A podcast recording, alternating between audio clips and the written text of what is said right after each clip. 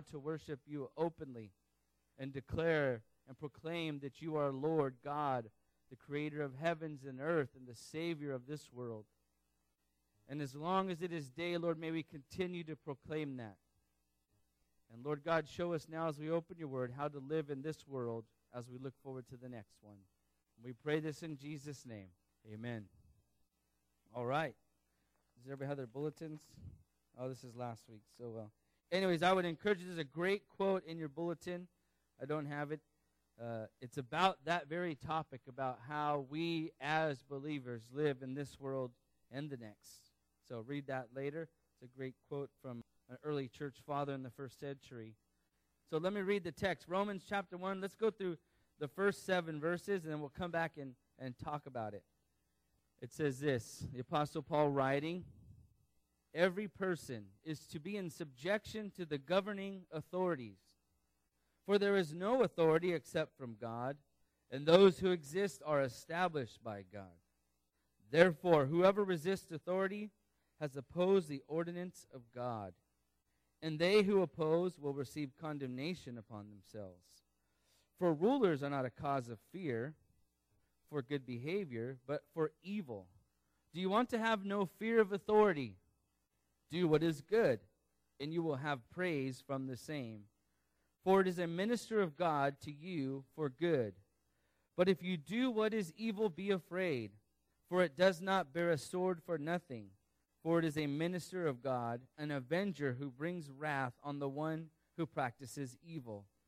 Therefore, it is necessary to be in subjection, not only because of wrath, but also for conscience sake. For because of this you also pay taxes. For rulers are servants of God, devoting themselves to this very thing.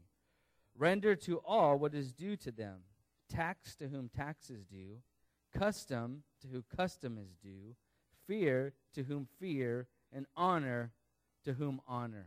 And we'll stop there. So there's a lot. If you were like me, when I first read it, I said, but what about, but what, but what? Well, and hopefully I answer all those questions about government and our responsibility to them. But I think Paul here lays out some pretty good, just practical, at face value application and a, a just a general rule of how we as believers are to live in light of the current government that we have or any government that we have.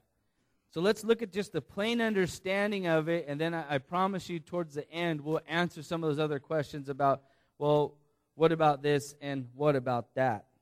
So he begins by saying every person is to be in subjection to the governing authorities. And again, if you're like me, I'm like, what does subjection mean? What does a governing authority mean? So let's begin with some definitions of these things. If you remember, the Apostle Paul obviously is writing to the church in Rome. So he's speaking to believers, but it, it's applicable to every person worldwide because he says every person is to be in subjection to the governing authorities. Every person, every soul in the church and without, just a general rule that word subjection, that may cause like, well, what does that mean? You know, well, it, it is often used as a military term referring to soldiers who are ranked under and subject to absolute authority of a superior officer. So the believer is to live in subjection to those in authority. We are to rank ourselves under them and look at them as the authority for the governing of the state or wherever we live at the time. Obviously, in the first century, under the Roman government. If you think you live in an oppressive government now, think of first century Rome that Paul was writing to. They had a emperor. Regardless of what you think of current leadership, we do not have an emperor or future leadership. So he's saying you live in subjection. It's the same thing that he says, you know, in the marriage in the marriage, wives are to be subject to their husbands. In the church, to be subject to the elders of the church. In different institutions that God has ordered, He puts order. God, the God we serve, is a God of order. That's the first thing that I want to notice in this. Even in governing the world, He has order, He has reasons why He puts people in leadership. So we are to recognize the positions that the leaders hold and respect it and defer to their leadership. Okay? So, we're to be in subjection to the governing authorities. Governing authorities are the civil leaders from the emperor, speaking of first century Rome now, from the emperor all the way down to those who were exacting the orders of the state from the emperor. And so that's who Paul is talking. Maybe the local governors, the local leaders of the cities that they lived in. They were to obey all those governing authorities. So that's who we're talking about here. In, in, in our sense, we could say our president, our, our state senators, our mayors, city council, so to speak. Those are the governing authorities, and even I would say by extension, as we'll see, the police officers as well, that are, and we'll see how that applies here in a moment. So every person is to be in, subject, in subjection to the governing authorities. So each and every one of us who are Christian believers as well, we are to be in subjection to the governing authorities. And you may be thinking, well, why should we? What if they're evil? What if they're bad? What if they tell us to do something we don't want to do? What if they tax us too much? What if somebody gets an office that I didn't vote for? How does that work? Well, I'm going to answer those questions. Here, the Apostle Paul, I believe, gives us four reasons for this morning's text on why we are to be in subjection to the governing authorities. And I'll read these four and then we'll go back through the text and, ex- and I'll explain each one. Number one, because all authority comes from God. That's number one. Number two, because God has established governing authorities. Number three, to avoid the wrath of God. And fourthly and finally, for conscience sake. All four of those are in the text that I just read. So, again, number one, because all authority comes from God. Number two, because God has established the governing authorities. Number three, to avoid the wrath of God. And number four, for conscience sake. So let's go back through those now in the text and elaborate on each and every one. So, let's explain the reasons. Number one, the number one reason why we are to subject ourselves to the governing authorities is found in verse 1. He says, Every person is to be subjection to the governing authorities, for there is no, author- no authority except from God, or because there is no authority except from God. So, the number one reason that we as believers subject ourselves to the governing authority is because all authority ultimately comes from God. God rules sovereign over all things. I like what God said to uh, look, turn with me to um, Isaiah 45. I want to show you this. Isaiah 45, the Lord speaking to Cyrus. Now, Cyrus was a non, he wasn't Jewish, he was the, the ruler of the Medes or Persians. And this is what God says to Cyrus about Cyrus's leadership. This is going to demonstrate just one aspect of God's sovereignty, or ultimate aspect of God's sovereignty over all things. Look at what he says. Thus says the Lord to Cyrus, his anointed. Right away saying that, Cyrus, I've anointed you, meaning I've chosen you to do something. Look at what he says.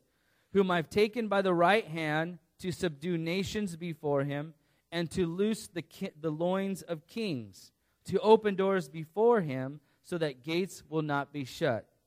I will go before you and make the rough places smooth I will shatter the doors of bronze and cut through the iron bars. I will give you the treasures of darkness and hidden wealth of secret places, so that you may know that it is I, the Lord, the God of Israel, who calls you by name.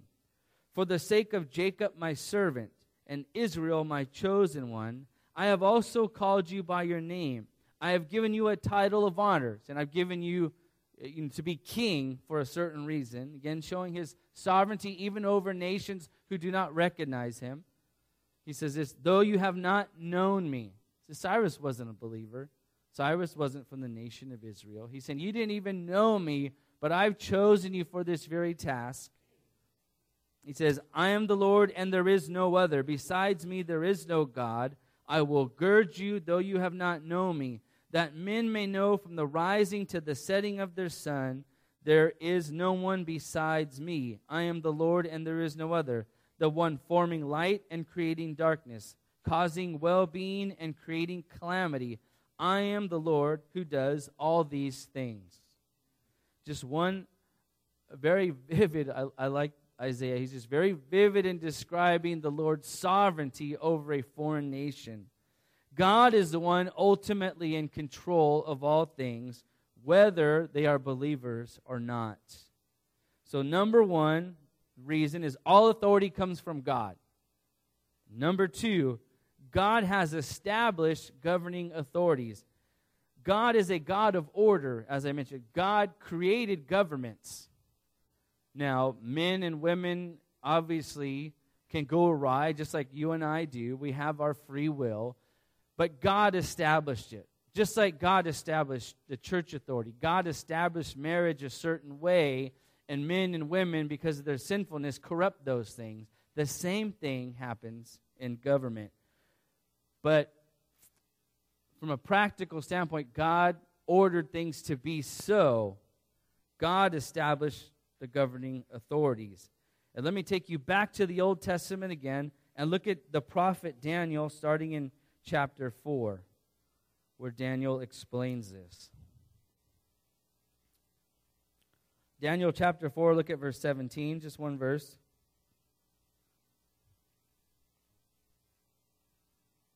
He says this in speaking about the vision that was given to Nebuchadnezzar. He goes, This sentence is by the decree of the angelic watchers, and the decision is a command of the holy ones, in order that the living may know that the Most High is ruler over the realm of mankind, all mankind, and bestows it on whom he wishes, and sets it over the lowliest of men. So God establishes governments. He puts in place who he wants to put in place. Again, whether they're godly or ungodly. God says, I have a plan that I am working out for all mankind, and I put people in the places that they're in. Proverbs 8, verses 14 through 17. I'd like to read this as well.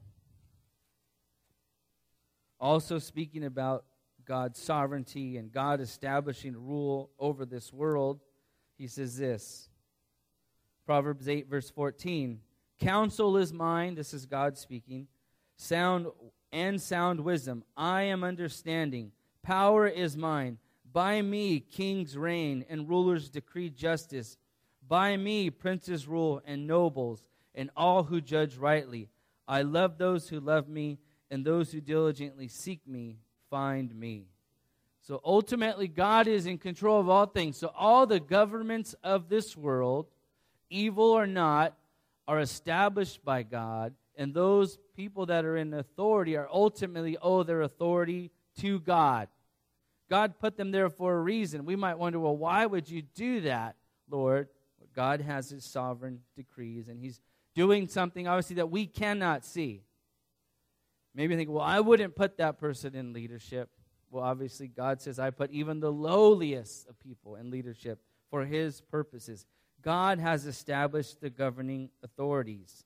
So, going back to our text now, look at verse 2. For there is no authority except from God, and those which exist are established by God. Therefore, whoever resists authority has opposed the ordinance of God. Rebelling against the authorities that are in charge, Scripture tells us that we're ultimately rebelling against God's order. You're opposing the ordinances of God if you're opposing or rebelling against those governments. And you will receive the consequence of your opposition. Continually reading. Therefore, whoever resists authority has opposed the ordinance of God, and they who have opposed will receive condemnation upon themselves. God says, if you oppose the authorities that I put in place, you will receive condemnation upon yourselves. So, rebelling, if you're rebelling against the, the established authorities, you're obviously in total disobedience, in total disregard for the government or leadership that God has put in place. Does this mean we blindly follow government orders, whatever the government says we have to do? Does this mean we have to do everything the government decrees? Is there a limit to what we can or what we should and shouldn't do as believers? I believe what this is talking about here at this moment is the overthrowing of government. Nowhere in Scripture is the overthrow of government uh, uh, advised by believers. And we'll see that in more detail as we move along. But that's what it's talking about. You can't overthrow the government. If you try, you will suffer the consequences. You better hope you're successful, because if not, you're going to suffer dearly. And ultimately, you're opposing the government that God has put into place. So, and first two reasons why we subject ourselves to government authority or government rule is all authority comes from God, and God has established those governing authorities that are in place. Thirdly, to avoid the wrath of God. Look at verses 3 uh, through 5. For rulers are not a cause of fear for good behavior, but for evil. So if you do evil, then you should be afraid of the government. Do you want to have no fear of authority? Very practical advice. Then do what is good. Right? You, want, you don't want to be afraid of the police officer, then obey the laws. The only people that are afraid of police officers are those who are normally breaking laws or the, or the government. Do what is good, and you will have praise from the same. For it is a minister of God to you for good. But if you do what is evil, be afraid, for it does not bear a sword for nothing. For as a minister of God, an avenger who brings wrath on the one who practices evil. Therefore, it is necessary to be in subjection, not only because of wrath, but for conscience sake. Now, I read that whole section to show you how it's talking about one of the reasons we are in subjection to our government is because God's placed them for our good. And ordered, and then the other half is to avoid the wrath of God when you do evil. It's ordered. God put government and uh, let's see, uh, law enforcement in place to kind of squelch the evil in this world. Imagine if we did not have law enforcement at all, the evil that would run rampant in our society, even more so. So rebelling against that brings about the punishment that's due to in, from injustice. And rebelling will bring about fear of authority. That's why he says, Do what is good, and you will be praised, and do what is evil, and you will be afraid. Again, those who are continually looking over their shoulders are those who are guilty, aren't they? Look at two verses with me in the book of Proverbs. I like this one. Proverbs 28 verse 1 says this The wicked flee when no one is pursuing, but the righteous are as bold as a lion. Isn't that true? The person that's doing wrong is always looking over their shoulder, thinking somebody's after them because they're guilty. They flee when no one is even pursuing them. Uh, but I like this verse here. This is the opposite in, in stark contrast in Proverbs chapter 3, verse 24. It says this speaking of the righteous person, person when you lie down you will not be afraid. When you lie down your sleep will be sweet. A righteous person those who are not afraid of the government or the law can sleep well. They're not worried that somebody's going to come in and take them or punish them. The two contrasts one looking over the shoulder all the time all the time and the other person sleeping quietly because they haven't broken the law. There's nothing for them to be afraid of. So, to avoid the wrath of God is why, the third reason why we are in subjection to the government.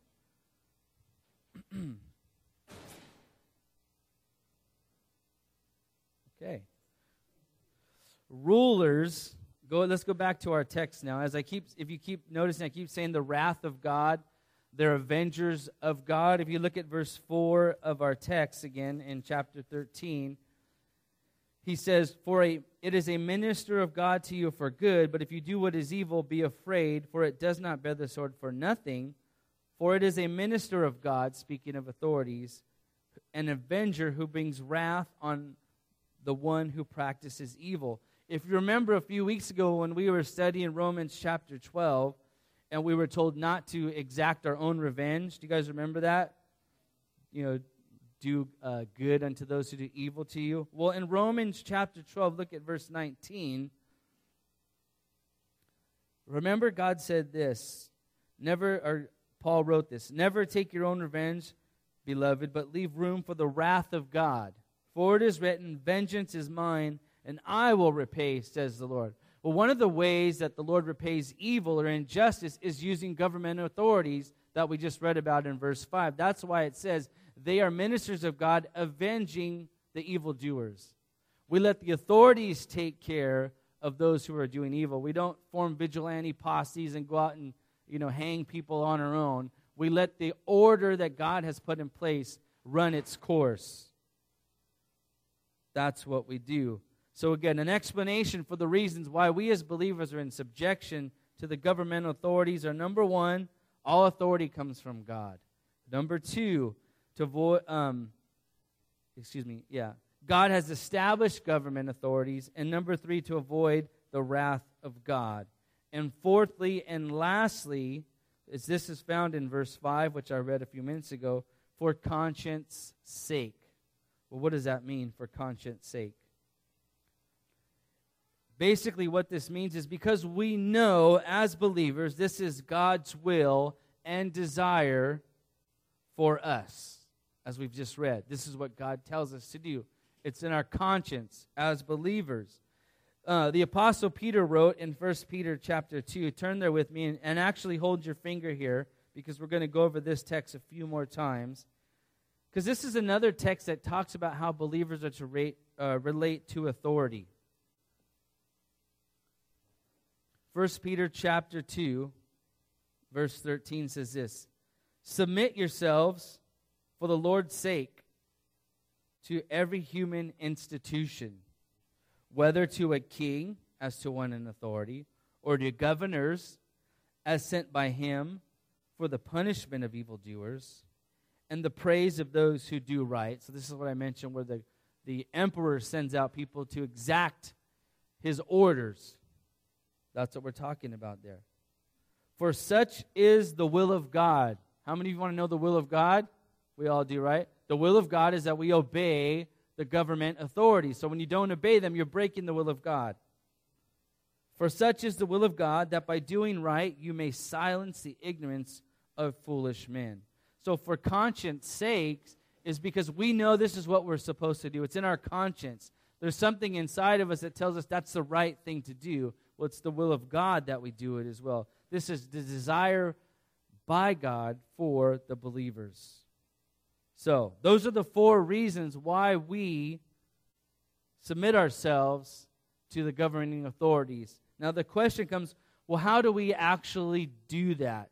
How does that practically play out in our lives? Well, go back to our text, but keep a finger here in 1 Peter. In our text in Romans chapter 13, the last two verses, 6 and 7, explain this. This is the application part.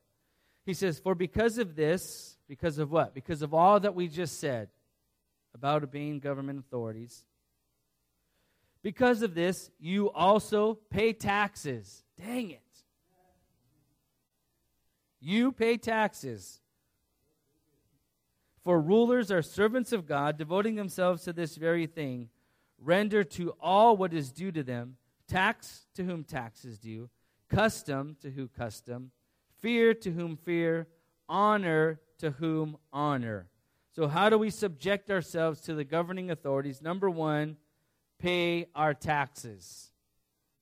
The Bible says it. No way out of it. So he says this in two ways render a tax to whom tax is due, and custom to who custom.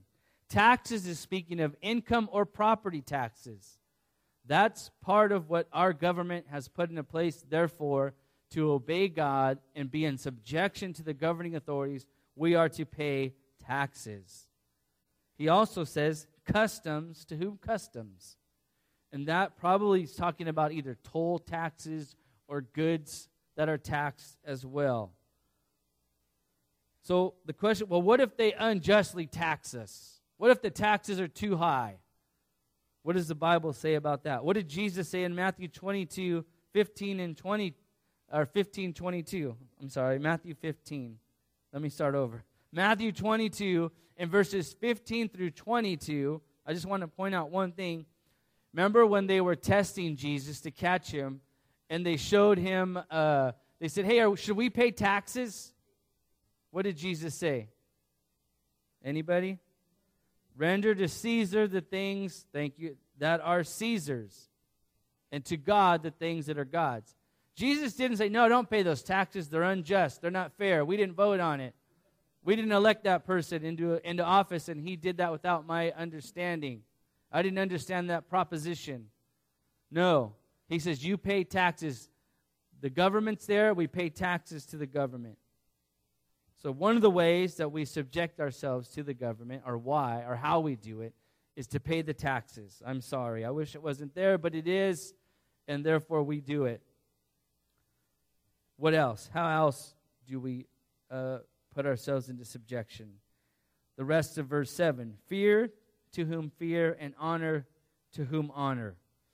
What is this speaking about? Well, the first one about taxes was the physical thing, the outward manifestation of our subjection. The next one is our attitude. Have a good attitude toward our rulers. Fear can also be translated respect. Because of their author- their position that God has given them, we're to respect them. You're like, well, they don't deserve respect. They're sneaky and crooked and whatever. God says, fear to whom fear, and then honor to whom honor. By virtue of the position they've been given by God, who's ultimately behind all things, right? Yes, He is. He's sovereign. We honor them and we respect them.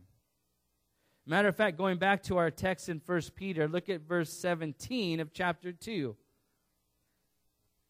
in the context of uh, being in subjection to authority, he says this honor all people, love the brotherhood, fear God, and look at that last one honor the king. He's not talking about King Jesus. In your Bible, it's a lowercase k. He's talking about the, the emperor of Rome. Honor the king. And again, he's more wicked than any president that we've ever had, contrary to maybe somebody's opinion believe me, we don't want the emperors of Rome running our nation. And here he is. They full well know what kind of man he is. And he says, honor the king. So we as believers, by virtue of the position the rulers have, are to show them respect and honor. And if you go throughout the, the New Testament, every time the apostles dealt with kings or governors, they were very respectful, even going into jail. We don't have time to go through all the stories, but think of all the times that the apostles were thrown into prison for preaching the gospel. They went in there without, without any fight. They were honorable and respectful to the authorities as well. So, in our text before us, it gives us two ways that we subject ourselves to the government. Again, number one, pay our taxes. And number two, have a good attitude towards those rulers. But there's other things in the New Testament outside of this text that address how we are to uh, subject ourselves to the governing authorities. And so we're going to look at those too as well. In, um, in verse 3 of our text, though, it tells us to be obedient obey the laws. Also, turn with me to the book of Titus, chapter 3, verse 1, because this also talks about being obedient. Titus is another area that talks about um, how we are to relate to government. Titus chapter 3, verse 1. Speaking to the believers about godly living, the Apostle Paul writes Remind them to be subject to rulers, to authorities, to be obedient, to be ready for every good deed. So we as believers are to obey the laws of the land. We're to be obedient. And furthermore, this is a witness to our faith. Go back to our text in 1 Peter, as I told you to keep a finger there. Because look at this verse in the context of as being a witness to our faith. Look at what the uh, Apostle Peter writes Subject yourself to the Lord's sake, or for the Lord's sake, to every human institution, whether to a king as one in authority, or to governors as sent by him for the punishment of evildoers and the praise of those who do right. Look at this. For such is the will of God that by doing right you may silence the ignorance of foolish men. Act as freemen and do not use your freedom as covering for evil, but use it as bond slaves of God. Our testimony to this world that we live in partly is uh, clouded or glorified to a certain extent by the way that we obey the laws of our government. It's a witness to the rest of this world. Hey, when the rest of the world is complaining about the government, we as believers should just be obedient to it and honor it for conscience sakes to the, for the glory of God, because God has called us to do that. Again, even if you don't agree with the current leadership, obey the laws of the land. That's the way that we subject ourselves. And better yet, in 1 Timothy chapter 2, here's another thing that we can all do, that we should do first pray for those in authority.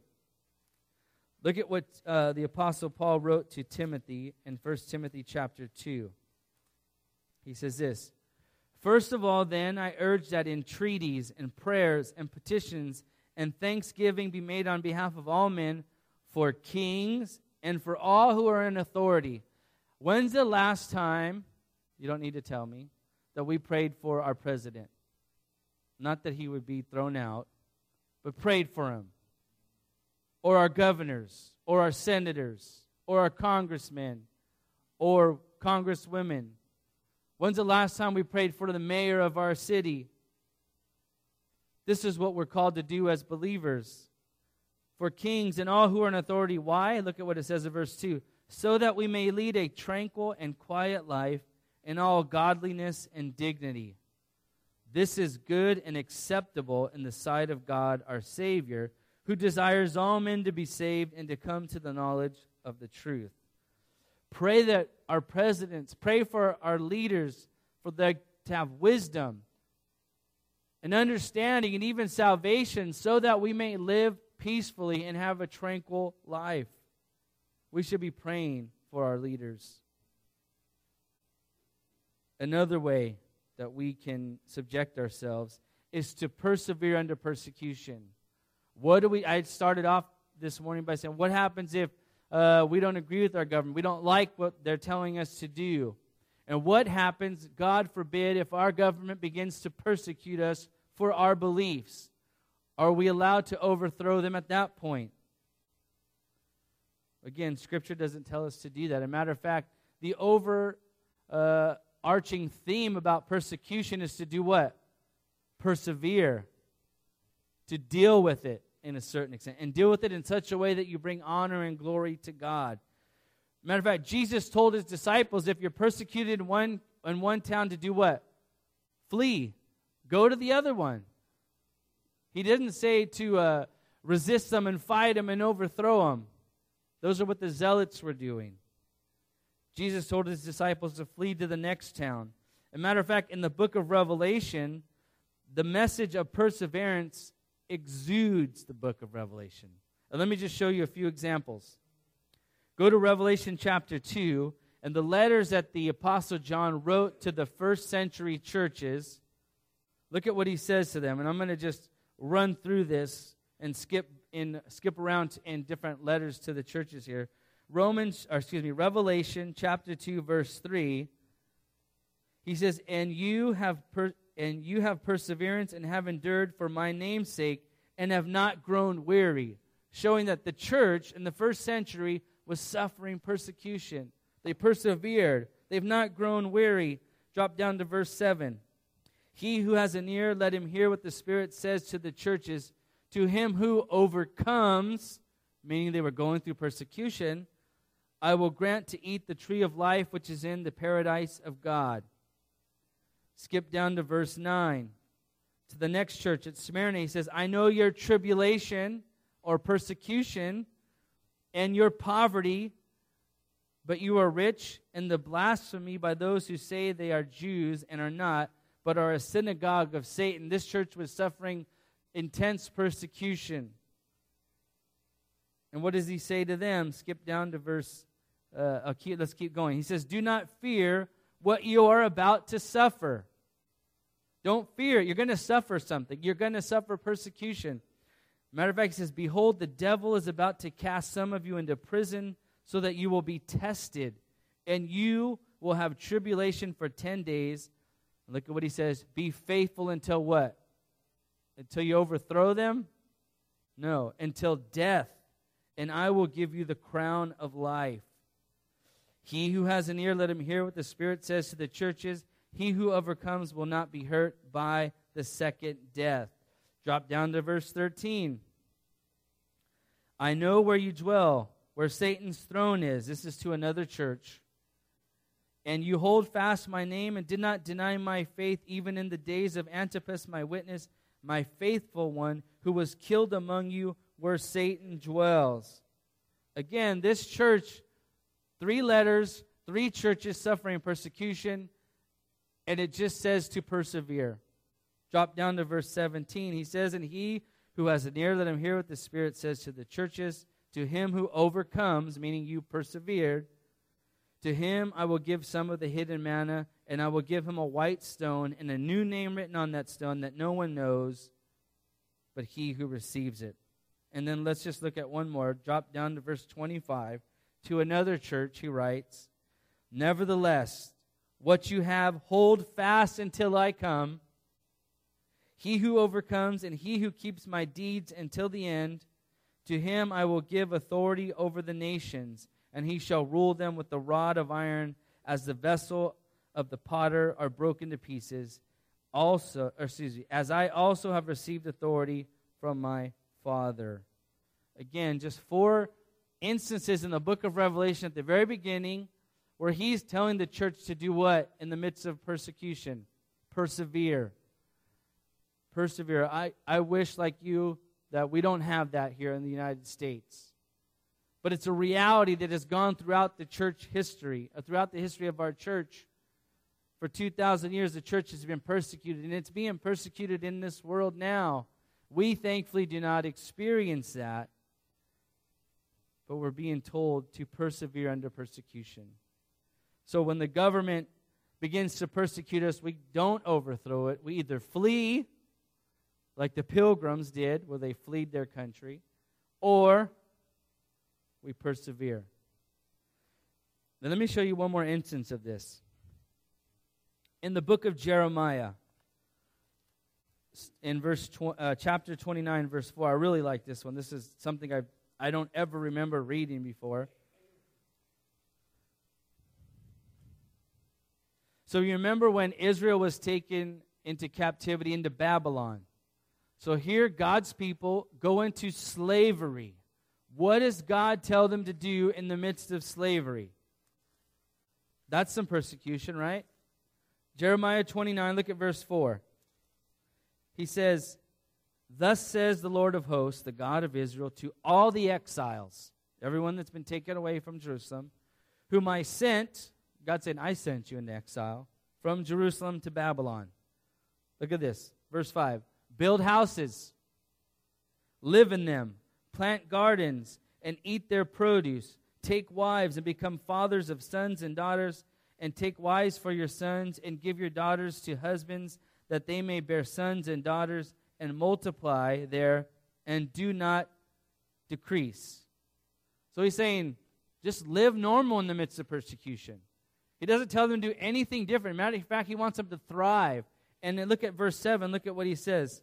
Seek the welfare of the city that I have sent you into exile, and pray to the Lord on its behalf, for in its welfare you will have welfare. That's amazing. This is a culmination of everything that I just said about praying for your government, persevering in the midst of it. God tells Israel, who's in captivity in Babylon, they were taken in chains. He says to thrive in the midst of persecution. Just live it up. Don't change the way you're living and pray for the welfare of that city because God has a plan for them.